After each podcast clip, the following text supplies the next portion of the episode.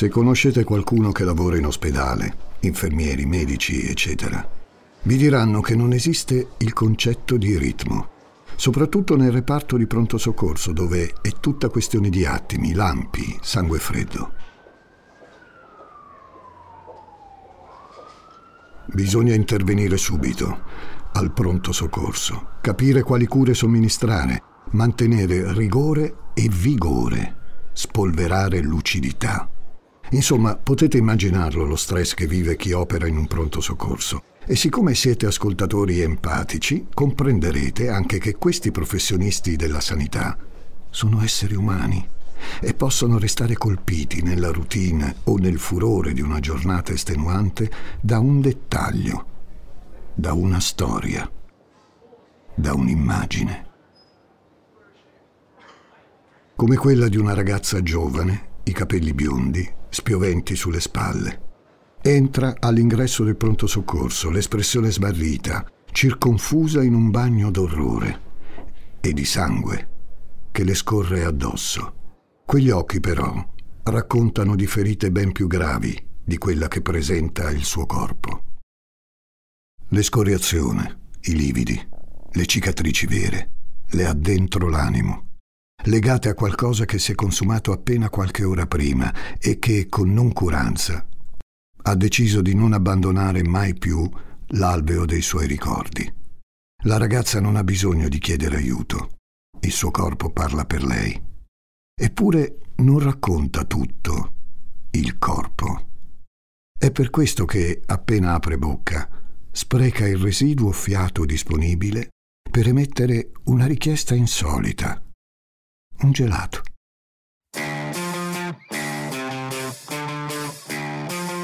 Riascoltabili presenta Demoni urbani, il lato oscuro della città.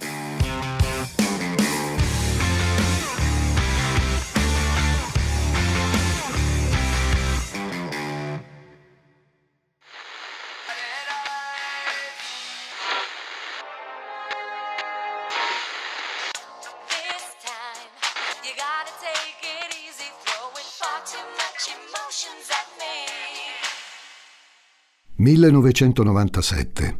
Uno degli anni cardine del girl power, la filosofia lanciata dal gruppo musicale delle Spice Girls, con l'obiettivo di restituire potere alle ragazze di tutto il mondo. E sono tre le ragazze che, artefici della loro libertà, viaggiano a bordo di una fiesta, rossa come il sangue. Sono viaggiatrici, amiche, sorelle, due di loro lo sono sul serio.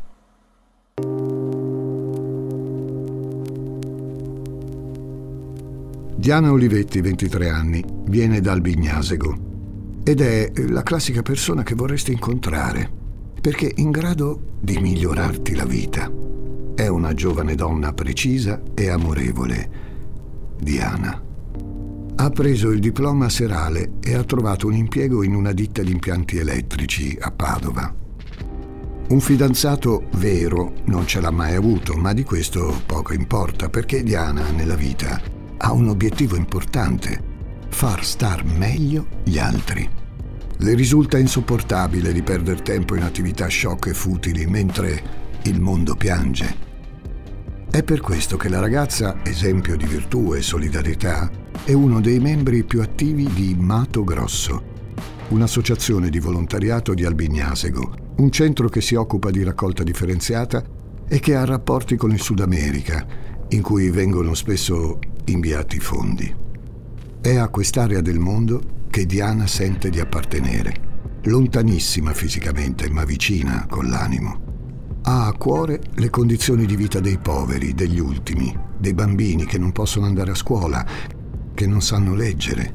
Vorrebbe saperli al sicuro, con un'istruzione, felici. È fatta così, Diana.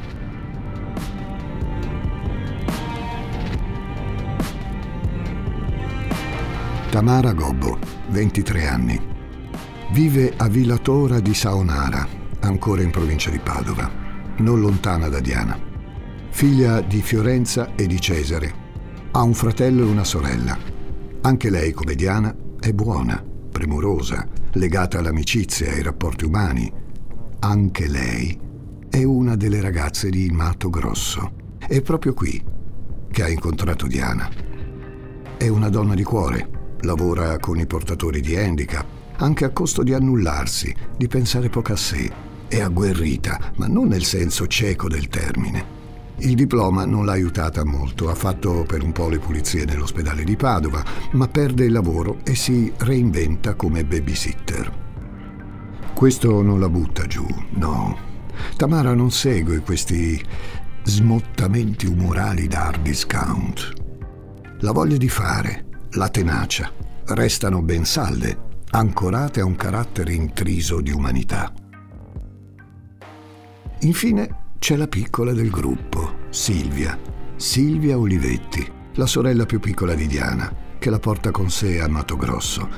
Nel sangue di entrambe e lo dico per l'ultima volta perché trovo stucchevole ripeterlo, c'è l'amore per il prossimo. Silvia ha finito le superiori, ha un diploma come grafica pubblicitaria, ma l'Italia del 97 non le concede troppe opportunità e per questo fa l'operaia in una fabbrica di lattine. La sua, come quella di Diana, non è una storia familiare semplice. I genitori, Alfio e Gabriella, hanno perso un figlio, Stefano, negli anni Ottanta, un incidente sul lavoro. Adesso ci sono Michele, Cristina, Diana e Silvia, che adora i Modena City Ramblers e il gelato.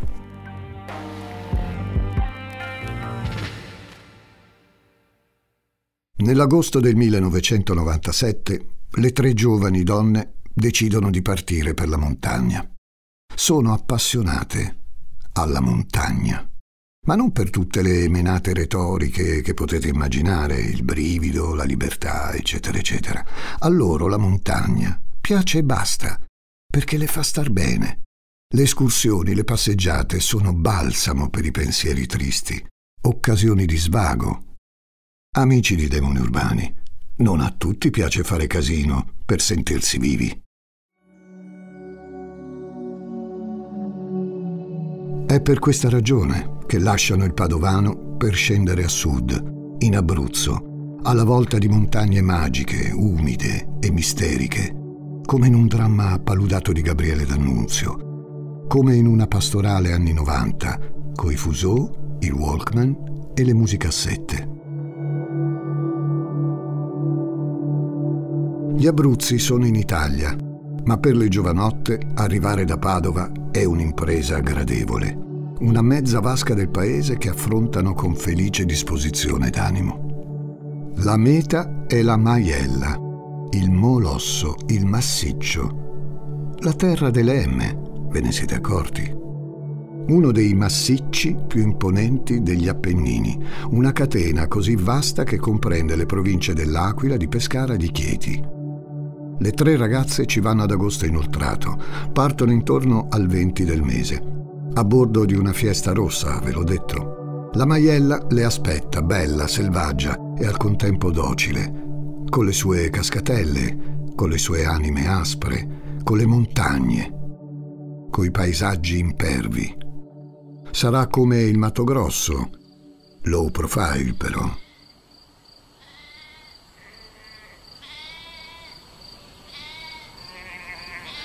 Ci trovi i boschi sulla Maiella e diverse bestie, affidate alle cure dei pastori del luogo. Ce ne sono tanti, di diverse nazionalità, italiani e stranieri, custodi della natura, dell'animalità del posto.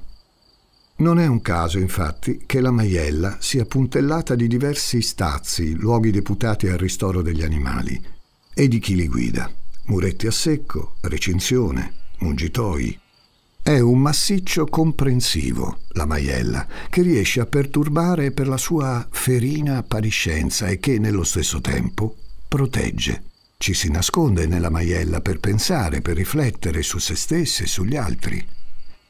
È quello che deve aver pensato Celestino V, colui che fece per Viltade il gran rifiuto, secondo Dante. Bene, Celestino, poco prima di ascendere al soglio pontificio, si rifugia per riflettere nei silenzi di uno dei monti del massiccio, il Monte Morrone. La sua riflessione culmina nella creazione della congregazione degli eremiti di San Damiano, i Celestini.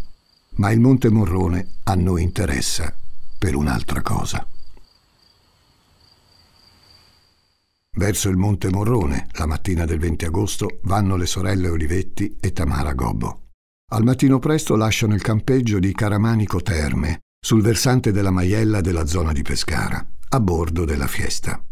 Arrivano a Passo San Leonardo ed è qui che lasciano la vettura, all'ingresso di un sentiero che, passo dopo passo, conduce sul Monte Morrone. Camminano le ragazze con l'intenzione di rientrare prima di sera, quando di solito su quelle vette viene a piovere. Si fermano per un attimo in un rifugio, mandra castrata, e poi si dirigono verso un bosco. Il sentiero verso l'altopiano è a zigzag, salite e discese, con qualche stazzo, i rifugi di sosta per pastori e bestiame. Qua e là, tra radure e cartelli direzionali. Il cielo, sopra le donne, mastica lacrime e nuvole grigie.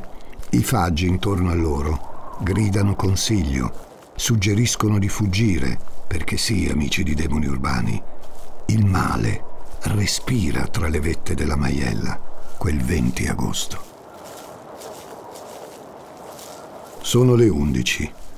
La fiesta le aspetta lì, dove è parcheggiata, a Passo San Leonardo. Solo che le tre non ci saliranno più a bordo.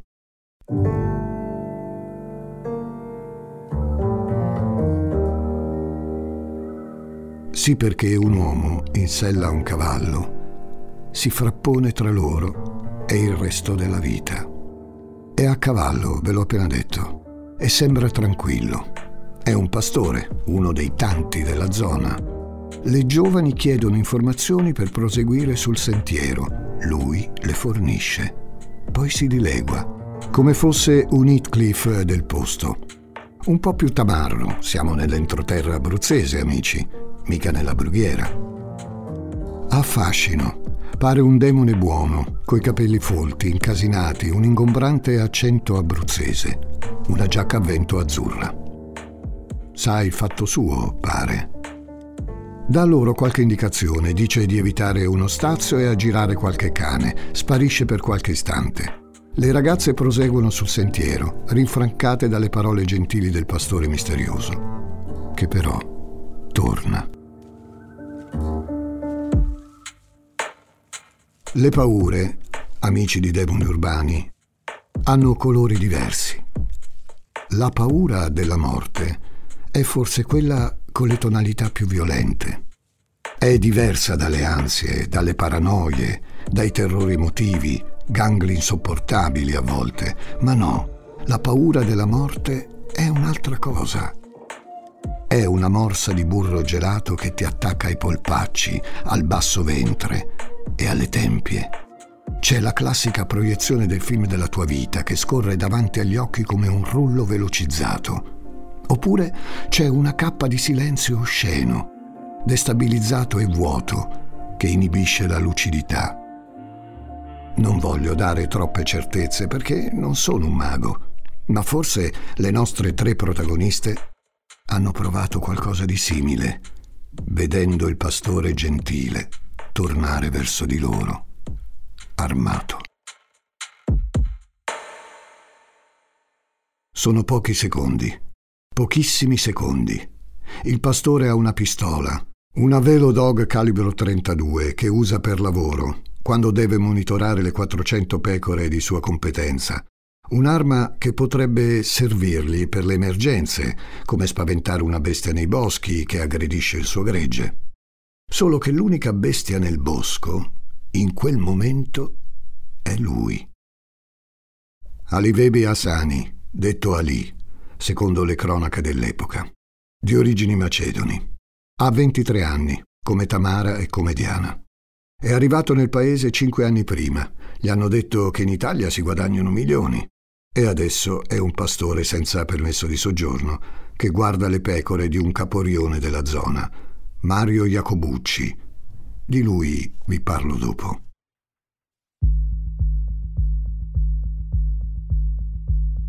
Gli hanno dipinto un'Italia illusoria ad Asani. una terra delle opportunità che lui non ritrova sui sentieri del Monte Morrone, 1800 metri di altezza, che non ritrova nelle sveglie all'alba per stare appresso alle pecore, nel rancio condiviso con gli altri pastori. Ha un procedimento penale sul groppone, dato che nel 1996 ha rubato dei cavalli, ma di base è una persona affidabile, perché a Jacobucci e a suo figlio Dario serve qualcuno che pascoli le pecore. Di Asabi si parla bene nel rifugio di Capoposto, nel bar dell'albergo Celi di Onio, a San Leonardo. Oddio, bene. Diciamo che nessuno penserebbe mai che si possa macchiare di quello di cui sta per macchiarsi. Ha una pistola e adesso la brandisce contro le tre donne. Quanto vuoi? Ti diamo i soldi, tutti quelli che vuoi. Lasciaci stare, implora Silvia, l'unica che trova il coraggio di parlare. Asani però non vuole il denaro, vuole il sesso. E ha puntato Diana. Le parole di Silvia e le urla delle ragazze lo indispongono, lo irritano.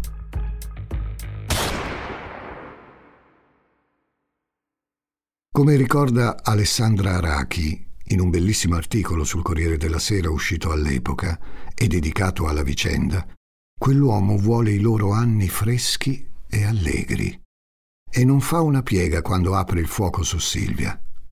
Il proiettile penetra il polso di Silvia, l'avambraccio, l'addome, sfiorando il fegato e uscendo dalla parte bassa della schiena. La ragazza crolla a terra. Non è morta, non ha perso i sensi, è lucidissima. La paura della morte, forse, non ha toccato la sua anima. Forse è per questo che finge che quel proiettile l'abbia uccisa. Diana, alla vista della sorella riversa in terra, urla di terrore. Asani strattona il finto fantasma di Silvia. Prova a rassicurare Diana, dicendole che è solo svenuta, non è morta, e che si deve spogliare, solo che succede un'altra cosa. Dopo aver visto Silvia cadere e aver compreso che le attenzioni di Asani sono tutte su Diana, Tamara lancia un grido. Asani prima la picchia in viso, poi apre il fuoco anche su di lei, un altro colpo, uno solo. Il proiettile fora la scapola destra, i polmoni ed esce dal braccio sinistro. Tamara crolla. Fa in tempo a tamponare la ferita con un fazzoletto. Spira dopo pochi istanti. Silvia accanto a lei, gli occhi chiusi dalle robuste palpebre, resta in silenzio. Morta per finta, ma morta sul serio in animo, nel sapere la sorella tra le grinfie di un mostro.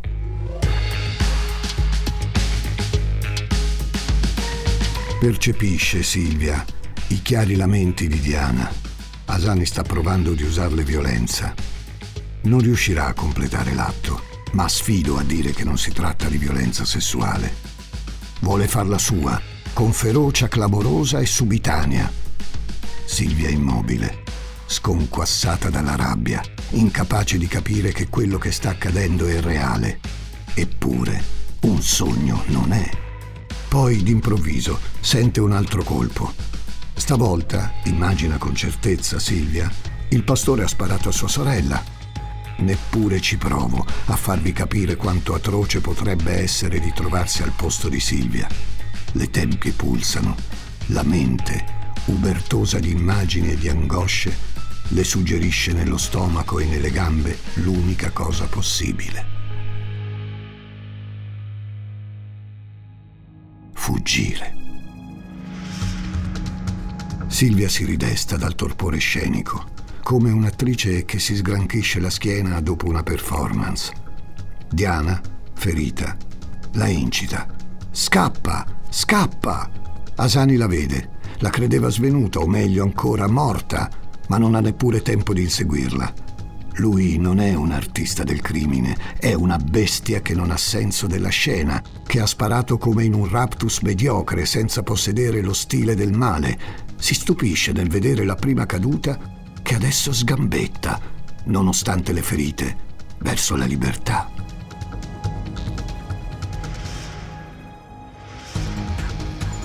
Silvia corre, corre, corre, sentendo gli occhi di Asani che le trafiggono la schiena, con il pensiero di sbrigarsi a trovare qualcuno per andare a recuperare Diana, senza maledire gli Abruzzi. Ama il Monte Morrone, così aggraziato e allo stesso tempo complesso. Ama tutto, Silvia e già in cuor suo quel pastore, con il suo maledettismo da patatine fritte, lo perdona Corre, Silvia, lungo la montagna d'Abruzzo, quell'Abruzzo che ha già visitato l'anno prima con la sorella Diana, che adesso è sospesa su una nuvola, in mano al maschio che ha rovinato i loro sogni. La montagna è sempre stato amore, pensa Silvia. Com'è possibile che adesso sia volano di morte e distruzione? Non lo trova corretto, mentre sfreccia con il corpo bucato da un proiettile bastardo e l'anima in rotta di collisione. Sette ore. Sette ore ci impiega Silvia a scivolare lungo le scarpate, a mettersi in fuga. Sette ore che durano un'eternità e al contempo pochi istanti, un grappolo di secondi. Vedete, cari amici di demoni urbani, noi ci stiamo provando a descrivere il suo stato d'animo ma è difficile. Il terrore della morte, quando lo odori, è quanto di più indecifrabile e paralizzante possa esistere al mondo. Dopo sette ore, Silvia arriva nei pressi dei primi centri abitati. Una studentessa di medicina, Maria Grazia, e un uomo delle aree intorno a Sulmona, Dante, la soccorrono. Silvia è piena di escoriazioni dovute alla discesa selvaggia dalla montagna, è sconvolta e sanguinante. Può finalmente, anima candida, gridare a chiunque il suo orrore infinito. Silvia diventa subito una star delle cronache. Una volta ricoverata, racconta dell'aggressione subita e partono le ricerche di Tamara e di Diana, che si spera ancora possa essere viva. Decine e decine di uomini e donne delle forze dell'ordine accorrono sui luoghi indicati dalla ragazza.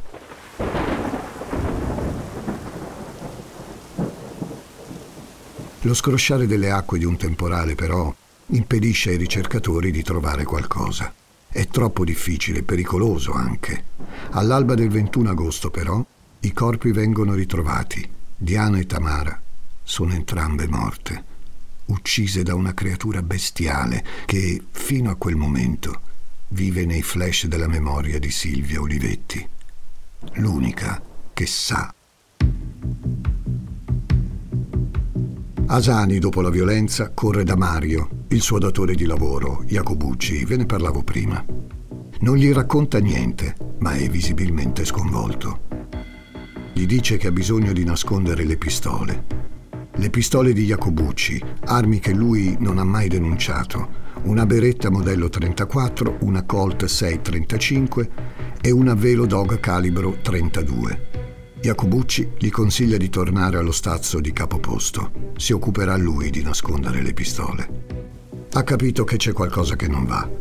Vede la polizia nelle aree dove il suo gregge pascola. Asani deve aver combinato qualcosa, ma non vuole saperne nulla intende solo non avere rogne. E nasconde le pistole in un anfratto poco distante dallo stazzo di capoposto, lo Jacobucci. Non sa dei delitti. Questa storia non finisce bene per lui. Patteggerà un anno per porto e detenzione di armi clandestine, armi affidate al pastore per gli omicidi.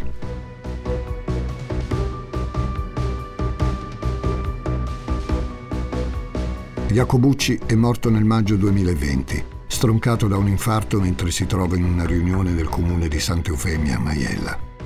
La sua leggerezza nell'affidare le armi ad Asani si trasforma in una colpa che lo accompagnerà per tutta la vita. È per questo che più volte Jacobucci si scuserà con le famiglie di Tamara e di Diana, chiedendo loro perdono. Adesso, però, torniamo a Silvia e ad Asani.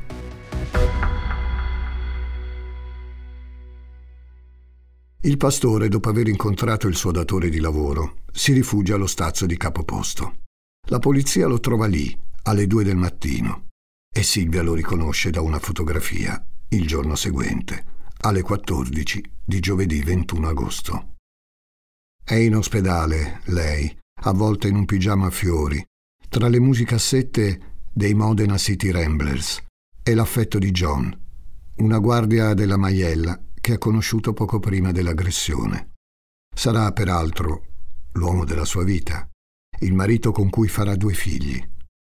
Non vuole pesare troppo sul dolore dei suoi genitori, Alfio e Gabriella. Loro due, insieme ai signori Gobbo, vivono un sentimento dilaniante, intimo e rabbioso.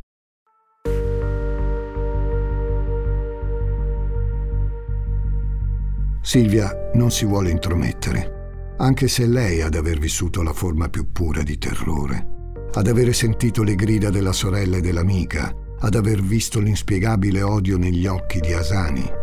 Non riesce a spiegarselo tra un gelato alla crema e l'altro, divorato all'ospedale di Sulmona. Sa solo una cosa. Quel ragazzo non sapeva quello che faceva. Non riesce ad odiarlo, nemmeno quando saluta da lontano, dietro un vetro, le bare di sua sorella e di Tamara. Nemmeno quando deve identificarlo in fotografia. Nemmeno alle prime udienze del processo.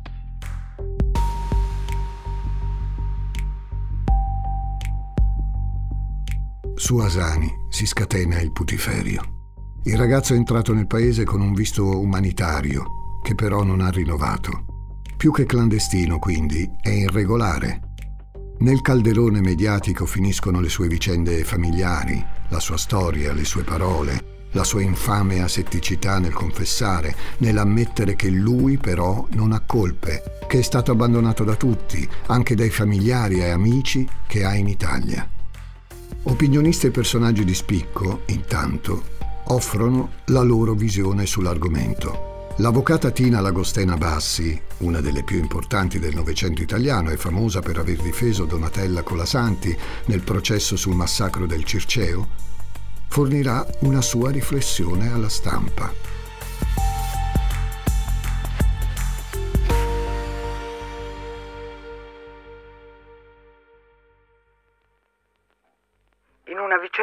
Stupri come quella che è successa sul Mona, la ragazza è più fortunata se muore che se sopravvive, perché lo stupro lascia segni impossibili da superare. Il primo problema riguarda se stesse, perché ancora oggi le donne si colpevolizzano per essersi messe nella situazione di essere stuprate. Il secondo riguarda il rapporto con gli altri. Per tutta la vita rimane la mancanza di fiducia nel prossimo, la paura di chiunque si avvicini e l'impossibilità di avere rapporti sessuali normali.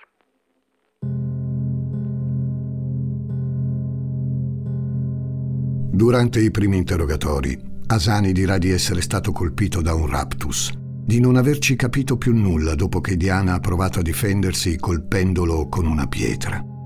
È sfidante e folle allo stesso tempo, demone di estrema intelligenza e assurdamente vincolato a una violenza che non rende onore al suo probabile acume.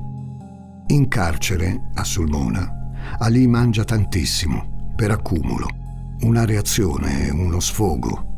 Tutti in Italia parlano di lui ma lui non dà sazio a nessuno. Queste persone non lo conoscono, non sanno nulla di chi è davvero.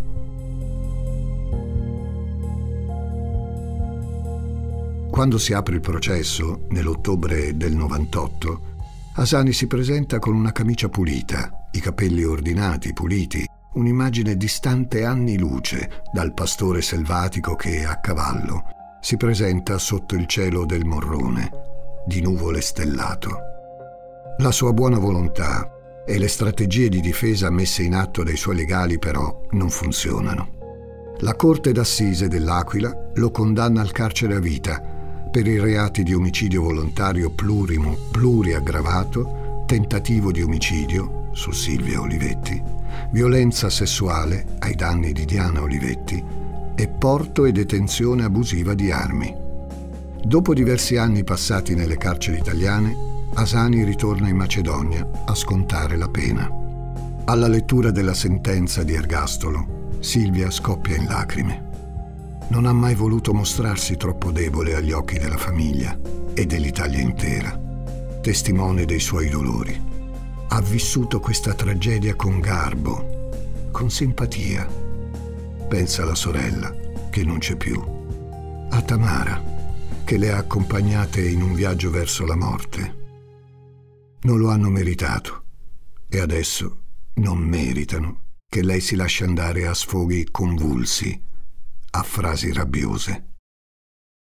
Di detestare Asani non ha alcuna intenzione. Non fa più parte della sua esistenza. Ha già accumulato abbastanza danni. Silvia adesso guarda oltre. Di soffrire non ha più voglia. È una giovane donna forte.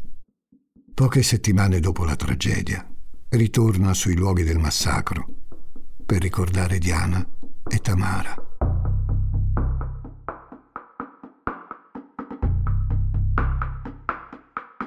Come spesso capita con queste storie, dopo un incipit totalizzante e scatenato, si sono abbassate le voci sul massacro del Monte Morrone.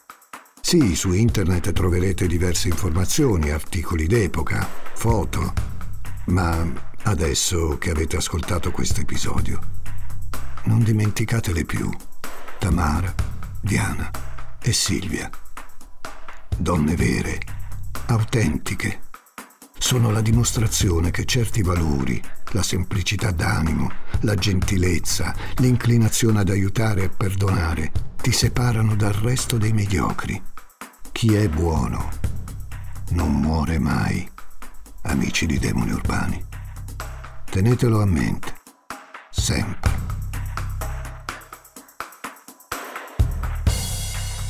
Demoni urbani ti intriga, vero? ti invito a conoscere anche le altre serie degli ascoltabili. Perché non ascolti ad esempio Ad Corviale, una serie divertentissima tutta in romanesco? Cercala su Spotify o vai direttamente sugli ascoltabili.it. Accetta questo consiglio di Francesco Migliaccio.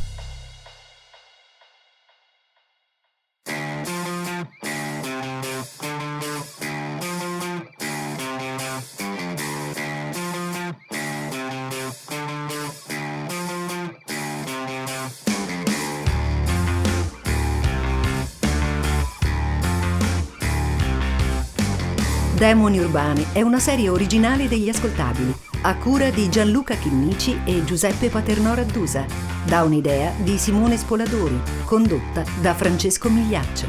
Questa puntata è stata scritta da Giuseppe Paternò Raddusa, editing e sound design di Francesco Campeotto e Alessandro Livrini, prodotto da Giacomo Zito e Ilaria Villani. Tutti i diritti riservati per gli ascoltabili.